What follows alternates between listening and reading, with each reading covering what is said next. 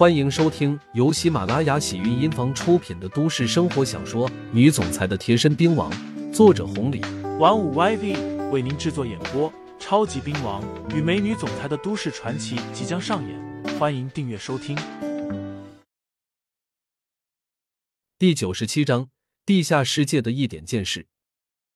这些人都是一些基本的武者，算不上厉害，但是一人打三五个绝对没问题。阮金高和方中莲都没有出声，其他市的尊客倒是争相抢夺。没一会儿的功夫，这些人就被抢的差不多了。看到几位大人物都不出手，那些随同来的，如同七爷这样的身份，全都开始高价聘请起来。这些武者，阮金高、方中莲看不上。可是，对于七爷这样身份的人，那可就不一样了。有一个算一个，比外面招到的保镖强的太多了。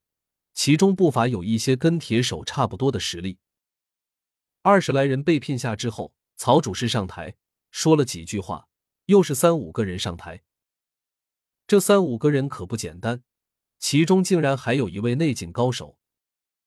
这人长得人高马大的，看着不像内地的。倒是有些像泰国那边过来的。此人一登台，阮金高和方中莲眼睛一亮，立刻来了兴趣。此人的价格为五百万年薪，阮金高直接开到了一千万。一千万对于普通人来说，真的是太多太多了。可是放在内境高手身上，那真的是九牛一毛。果不其然，方中莲紧随其后，将价格涨到了两千万。一千万，一千万的涨。从这一点也不难看出来，内境高手的稀缺和价值。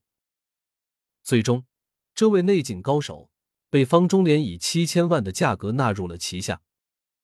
躲在暗处的刘牧阳将这一切全都看在了眼里，同时对于这一次的大会也有了一定的了解。更为重要的是，没想到一次涌入好几个内景高手，滨江市的大会办的还真是有声有色的。至于之前刘牧阳接触的那些人，从铁手铁虎算起，再到郭师傅，那真的是有些不入流。眼下光是阮金高身后的那位，还有方中莲左手边的一个中年人，两个人都是内境小城。这仅仅是冰山一角，暗地里阮金高和方中莲身边不知道还有多少高手。这一次，算是给刘牧阳一些见识。对于滨江市地下世界的见识，见到了如此多的高手，刘牧阳日后行事更是小心翼翼起来。否则的话，麻烦不断，很容易引起国外势力的注意。这样一来，有些事情办的就太不方便了，也会让崔二姐陷入危机。左右扫视了一眼，刘牧阳将在场的上千人全都看了一遍，只可惜，愣是没有发现小薇的身影。什么人？阮金高身后的阮老突然叫喊一声，周围人全都看了过来，包括方中莲身后的陈福鲁也是如此。一个踏前，挡在了方中莲身前，冲着刘牧阳所在的位置喊道：“朋友，既然来了，躲在暗处算什么？鬼鬼祟祟的，不管你是什么人，还望能够下来。这地方，这一次的大会。”可不是一般人能够捣乱的。刘牧阳一阵苦笑，竟然被发现了。不过也难怪，一直在搜索小薇的身影，迟迟没有发现。